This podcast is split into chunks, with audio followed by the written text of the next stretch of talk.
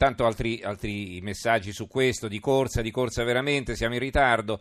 Eh, Paolo da Torino, in Cina e nei paesi asiatici si stanno difendendo moto e bici elettriche a milioni, le piattaforme dovrebbero essere obbligate a fornire le bici e le moto elettriche, almeno i polmoni si salverebbero un po' e noi non pagheremo le future generazioni di malati ai polmoni. Ecco, loro vanno in bicicletta, quindi il problema non è che, eh, che, non, che, non, respirano quello che producono, l'inquinamento che producono, il problema è che respirano eh, il, l'inquinamento del traffico cittadino.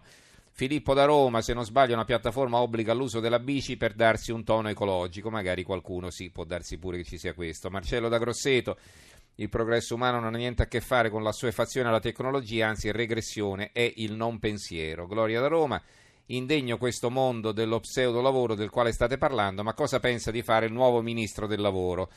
Eh, il nuovo ministro del lavoro è Di Maio. Adesso uno alla volta cercheremo di invitarli, di farci raccontare appunto cosa vogliono fare in concreto. State tranquilli che li presseremo da vicino. Allora, eh, i giornali ancora sulla politica, la stampa, l'Italia archivia, archivia la crisi più difficile, Conte Premier, Salvini e Di Maio vice. Laboratorio del populismo di governo, il titolo Marcello Sorgi. Non abbiamo tempo di leggere i contenuti, quindi vi leggo solo i titoli. Altri quotidiani. Eh, la nuova Sardegna, eh, governo Lega 5 Stelle al via con Conte, il giornale di Brescia nasce il governo Lega 5 Stelle, il titolo del commento di Luca Tentoni è Un triunvirato che nasce fragile. Ecco, ci sono già alcune critiche, eh, c'è il, eh, il, Festival dell'Economia a Trento e da lì arriva la bordata di Boeri, il numero uno dell'Inps Boeri va all'attacco, questo governo dove prenderà i soldi? E oggi al Festival dell'Economia indovinate chi è atteso? Cottarelli, Carlo Cottarelli. Eh, il Tirreno quotidiano di Livorno, il governo Conte Salvini Di Maio, tria l'economia, la crisi si sblocca, Savona dirottata agli affari europei. Il giornale di Sicilia nasce il governo 5 Stelle Lega eh, e poi vedete molti giornali eh, tirano l'acqua al loro mulino, cioè al loro territorio, per esempio il giornale di Sicilia Bonafede, Grillo e Buongiorno, tre siciliani in squadra. Eh, vi risparmierò gli altri titoli di questo tenore perché tutti, tutti quanti dicono: Ah, c'è un veronese, dice l'Arena di Verona, un altro dice abbiamo tre, tre veneti e così via. Quindi, vabbè. Eh, nasce il governo Conte, c'è un veronese, appunto l'Arena di Verona, l'Unione Sarda, eh, Movimento 5 Stelle, il governo c'è. La Gazzetta del Sud, varato il governo giallo-verde, ma insomma vi leggo questi titoli, ma è anche un po' inutile allora, il mattino di Napoli nasce il governo Lega 5 Stelle, qui eh, si riflette invece su Lezzi al mezzogiorno. Eh, Sud riempita la casella, ora aspettiamo il piano, un pezzo di Nando Sant'Anastaso. Eh, il tempo, andate a lavorare, dopo 90 giorni di chiacchiere, errori, giravolte, Lega 5 Stelle finalmente partono, le consultazioni più lente di sempre partoriscono un governo di tecnici fedelissimi e riciclati, quindi il tempo li giudica male. Il Gazzettino di Venezia c'è il governo, tre, tre, ministri veneti, c'è il fondo di Alessandro Campi intitolato La ferita è stata sanata, ma gli equilibri sono cambiati.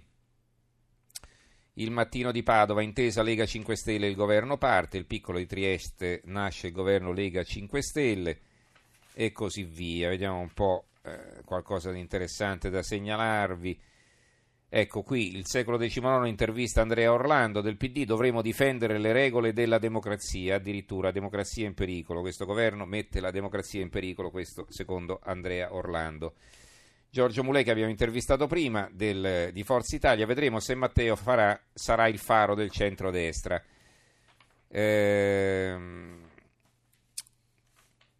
allora, vedi, tutti quanti nasce il governo Lega, cioè più che altro danno la notizia. Eh, la provincia di Sondrio, il ministro Salvini a Sondrio, meno tasse e più sicurezza, una folla per il leader leghista che a un certo punto è uscito di corsa da Montecitorio insieme a Centinaio e Giorgetti, non so se è andata alla stazione, anzi no all'aeroporto perché poi è arrivata a Linate, e, eh, perché? Perché doveva andare a un comizio a Sondrio e eh, domani, anzi oggi pomeriggio, dovrà tornare a Roma perché c'è il giuramento dei ministri.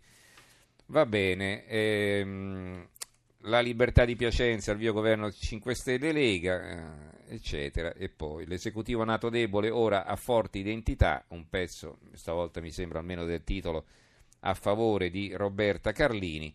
E sull'Adige si riprende quel che ha detto Boeri, il quotidiano del Trentino Alto Adige, pensioni, basta promesse, Boeri costo 100 miliardi. L'abolizione della legge Fornello sulle pensioni costa 100 miliardi. È chiaro che 100 miliardi non li prendono da nessuna parte. questo è evidente, bisogna capire se la vogliono abolire, ma non hanno detto che la vogliono abolire, hanno detto che vogliono abolire alcune parti della legge Fornero. Poi è chiaro che c'è chi interessa a drammatizzare per far vedere che questi sono degli scemi, degli incompetenti. Ripeto, vediamo un po' cosa faranno e poi giudicheremo. Allora, eh, l'altro argomento, quello che affronteremo adesso, invece, riguarda i dazi. Allora, intanto abbiamo in linea Nicola Persico, lo saluto, che insegna economia alla Kellogg School of Management di Chicago. Professor Persico, buonasera. Buonasera. Allora, molti giornali danno questa notizia in prima pagina e, e, soprattutto la politica, però diciamo il secondo argomento per ordine di importanza, molto distanziato, diciamo la verità, è proprio questo. Eh, il quotidiano nazionale Trump lancia la bomba dazi e l'Europa va alla guerra. Il sole 24 ore eh, di taglio centrale contro l'Unione Europea i dazi di Trump, anche Messico e Canada nel mirino. Boccia, eh, il presidente della Confindustria, l'Europa difenda l'industria. L'avvenire Trump-Europa sui dazi è scontro aperto, il giornale Trump mette i dazi, l'Europa attacca e così via. E un titolo in controtendenza lo troviamo sulla verità. Trump ci dà una mano contro l'Europa tedesca, maxi acquisto eh, americano dei titoli italiani, dazi alle auto e sberla al colosso Deutsche Bank. Speriamo sia chiaro da che parte è meglio stare. E vabbè, tutti gli altri però sono abbastanza negativi sull'argomento. C'è un fondo di Oscar Giannino su vari quotidiani, eh, vedo qui intitolato Trump e i dazi perché l'Europa deve impegnarsi a evitare lo scontro totale. Va bene, allora professor Persico, intanto come mai siamo arrivati alla fine a questa decisione, secondo lei? Perché era stata rinviata, noi lo ricordiamo. Mm.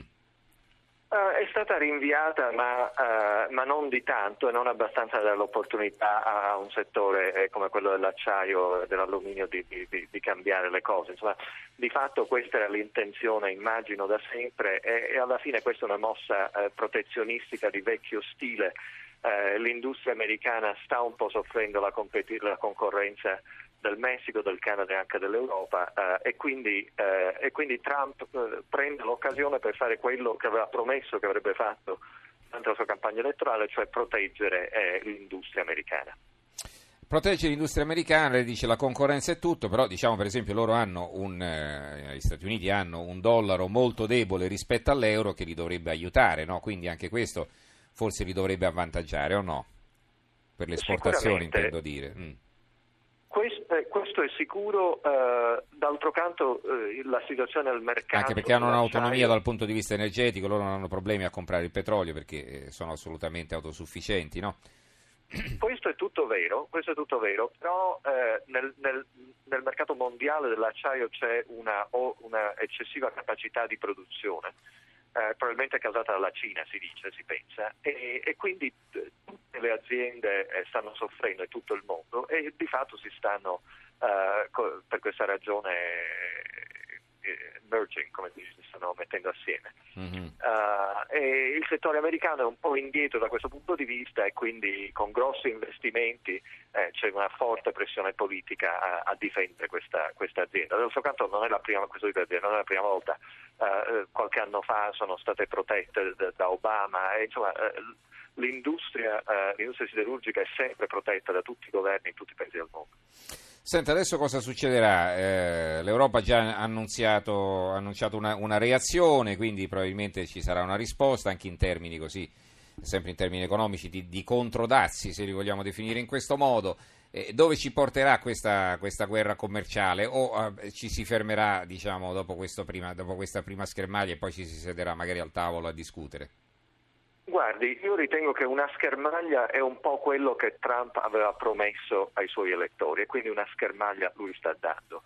Uh, dopodiché eh, ricordiamoci che fra poco ci saranno le elezioni, eh, le elezioni di elections qui, mm-hmm. Eh, esattamente negli Stati Uniti e quindi, uh, e quindi anche in questa, in questa, ottica il Presidente vuole dare un segno forte di, eh, che, di coerenza, sì. sta facendo di coerenza con, quello, con la sua piattaforma elettorale. Mm-hmm. Uh, dopodiché eh, le, industrie, eh, le, industrie, locali eh, non apprezzano, eh, vabbè, l'industria siderurgica apprezza chiaramente, però chi è che compra poi l'acciaio, cioè significa eh, l'industria di costruzione, ma anche le automobili e anche i macchinari, no? non apprezzano questo tipo di azioni e quindi non c'è dubbio che si faranno sentire con Trump. Quindi io ritengo che ci, sì, ci sarà dazi e controdazi, ma non ci sarà un'escalation.